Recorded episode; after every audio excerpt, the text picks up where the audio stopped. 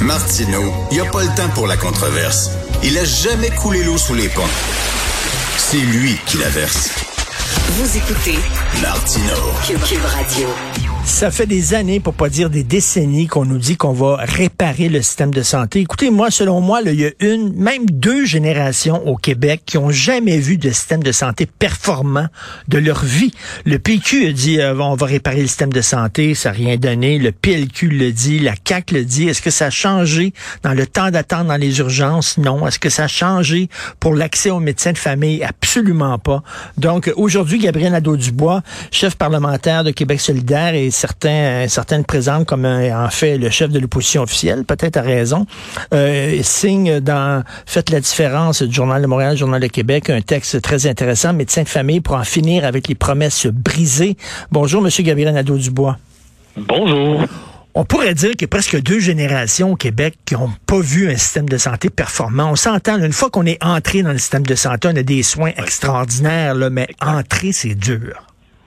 Je suis d'accord avec vous. Je fais partie d'une de ces deux générations-là qui, d'une part, vous avez bien raison, n'a jamais vu un système de santé publique fonctionnel, et d'autre part, qui s'est fait promettre à peu près à chaque élection les mêmes affaires.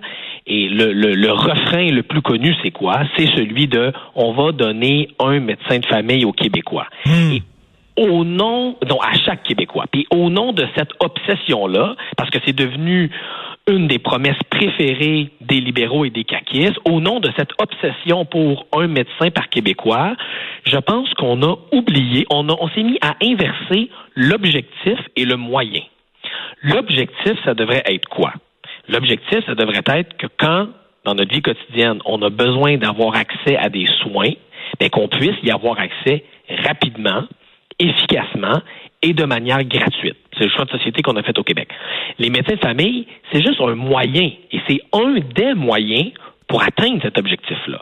Or, à force d'obséder et de marteler cette promesse électorale-là, moi, je pense qu'on a perdu de vue l'objectif. L'objectif, ça devrait être le bon soin au bon moment. Puis quand euh, les gens qui nous écoutent puis qui ont des enfants, là, quand il y a un de leurs enfants qui a une otite là, le mardi soir, là, euh, ce dont les gens ont besoin, là, c'est pas d'un rendez-vous avec leur médecin de famille dans deux semaines. C'est d'une porte d'entrée facile, efficace pour le système de santé. Et en ce moment, il n'y en a pas, sauf l'urgence. Et ça, ça c'est une des raisons qui explique pour laquelle on a à la fois des listes épouvantables d'attente aux urgences et des listes d'attente épouvantables pour avoir des médecins de famille. Et là, la, la, la, la preuve, M. Nadeau-Dubois, qu'on tourne en rond, c'est que la CAQ est en, ressorti la, la, vision du PLQ, la vision de Gaétan Barrette, c'est-à-dire l'approche coercitive. On va avoir une liste noire, puis on va obliger les médecins à prendre davantage de patients, puis tout ça. Il me semble qu'on a déjà joué dans ce film-là. On a déjà joué dans ce film-là, puis moi, moi, je vais vous le dire, moi, je pense que François Legault va échouer comme Gaétan Barrette a échoué parce qu'il s'efforce à essayer de faire fonctionner le même modèle, un modèle qui est brisé.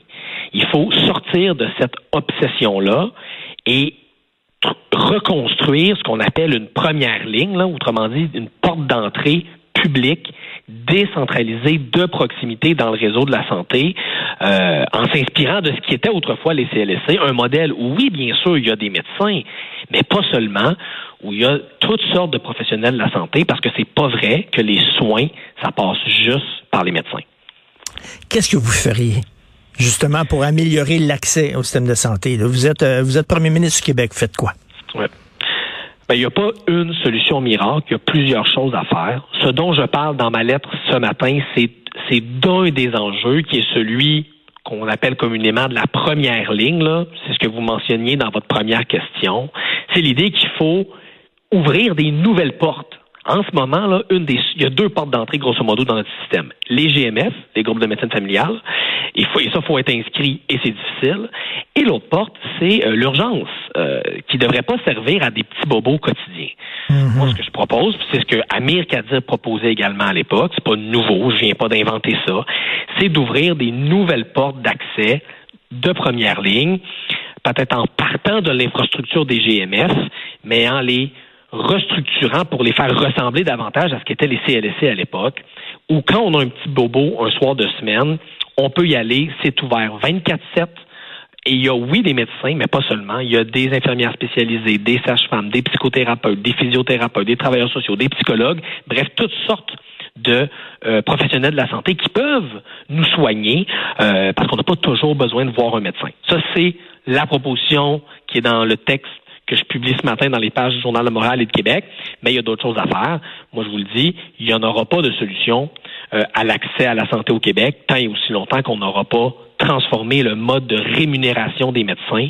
Il n'y a aucun gouvernement qui a eu le courage de le faire. Pour moi, c'est un autre une autre réforme incontournable à faire en santé si on veut se sortir du cul-de-sac actuel. Euh, M. Nadeau-Dubois, vous avez dit, ceux qui sont malades le, mardi soir, qui ont un enfant malade le mardi soir, et, savez-vous qu'il faut presque planifier le fait qu'on va être malade? C'est-à-dire que... Exactement. Non, mais vraiment, il faut prendre... Moi, j'ai su ça il y, a, un, mois, deux mois, on avait besoin d'avoir un accès euh, à un médecin rapidement. Il faut prendre rendez-vous dans les cliniques sans rendez-vous. C'est assez flyé, ça? C'est assez flyé. Parlez-en à mon collègue Sol Zanetti qui a lui-même fait un chemin de croix pour trouver un rendez-vous dans une clinique sans rendez-vous à sa mère euh, âgée qui a beaucoup de problèmes de santé. Puis c'est ça que je veux dire quand je dis qu'il faut arrêter d'obséder seulement mmh. Mmh. sur les médecins de famille, parce que même si on est inscrit sur une liste d'un médecin de famille, ça peut prendre une, deux, trois, quatre. Moi, il y a des gens qui m'écrivent là, qui me disent six semaines avant d'avoir un rendez-vous. Donc, médecin de famille, c'est pour beaucoup de gens, c'est important. Moi, je suis pas en train de dire qu'il faut qu'il faut pas qu'il y ait le plus de Québécois possible qu'il y en ait un. Bien sûr, c'est un des moyens. Mais il faut arrêter d'obséder avec ça. Il faut arrêter d'en faire une espèce d'obsession euh, politico-médicale et parler des soins. L'important, c'est les soins bien plus que les médecins. Ben, c'est Einstein qui disait la folie, la définition de la folie, c'est toujours faire la même chose en s'attendant à des résultats différents chaque fois. Là. Euh, ce que vous dites aujourd'hui, c'est ce qu'on peut voir, est-ce qu'on peut arriver avec des solutions qui sont inédites, différentes? Là? Ben, c'est qu'il faut il faut sortir, il faut enlever un peu d'électoralisme là-dedans. Le fameux discours, la, la, fameuse promesse historique de un médecin de famille par Québécois, c'est vendeur électoralement. Mmh parce qu'on vit dans une société où on accorde encore beaucoup, beaucoup, beaucoup d'importance et de prestige au, métier de médecin. Hein, c'est hmm. des gens auxquels on fait confiance et, c'est normal. Et tout notre système de santé s'est construit autour de ce qu'on pourrait appeler la, la philosophie du bon docteur. Euh, ça, je pense que c'est un problème. Il faut sortir de ça, se rappeler que la santé, c'est pas juste les médecins, les soins, c'est pas juste les médecins de famille. Ils ont un rôle à jouer, c'est important. Mais à force de focaliser là-dessus, je pense qu'on a perdu de vue que le hmm. premier objectif, ça devrait être donner les bons soins au bon moment par les bonnes personnes. Et là, on parle de soins, euh, pas de médecins physiques, là, on parle même pas de santé mentale. Écoutez, Florence K, qui fait maintenant, elle est dans des centres d'appel, elle reçoit des appels de gens en détresse, et la première chose qu'on lui dit, euh, c'est, j'ai essayé d'avoir, un, je veux consulter, j'ai essayé d'avoir un rendez-vous avec un psy, c'est impossible. C'est impossible. Les listes d'attente sont énormes.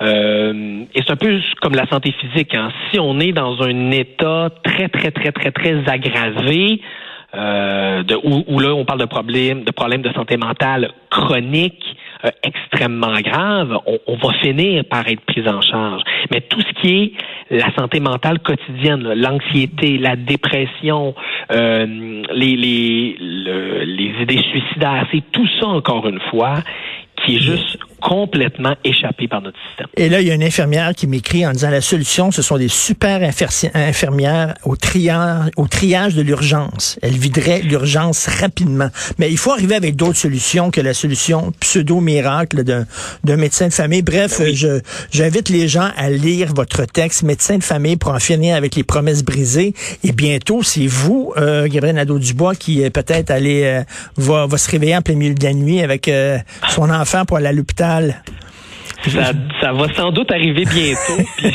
ça ajoute, disons, un caractère concret à mes à mes inquiétudes parce que je vais le vivre puis euh, ouais des fois je m'inquiète pour vrai. Des fois je m'inquiète. Mais d'ici là un, conseil de père de famille dormez. Essayez d'emmagasiner le plus de d'heures de, sommeil possible.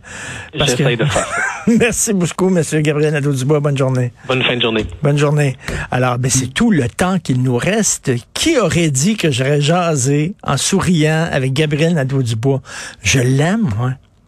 Je, hey, en 2012, tabarnouche, tu pouvais pas nous mettre ensemble, on se serait mangé en face, esprit, lui puis moi. Puis je le trouve, je trouve c'est un excellent euh, politicien. Je trouve qu'il est vraiment bon dans sa job. Il pose d'excellentes questions. Il est euh, posé. Euh, J'ai plus aucun problème. Comme quoi, hein, il y a de l'eau qui coule sous les ponts. Il va être papa. Le petit Gabriel va être papa. Il a des cheveux gris maintenant sur le côté, sur les temples.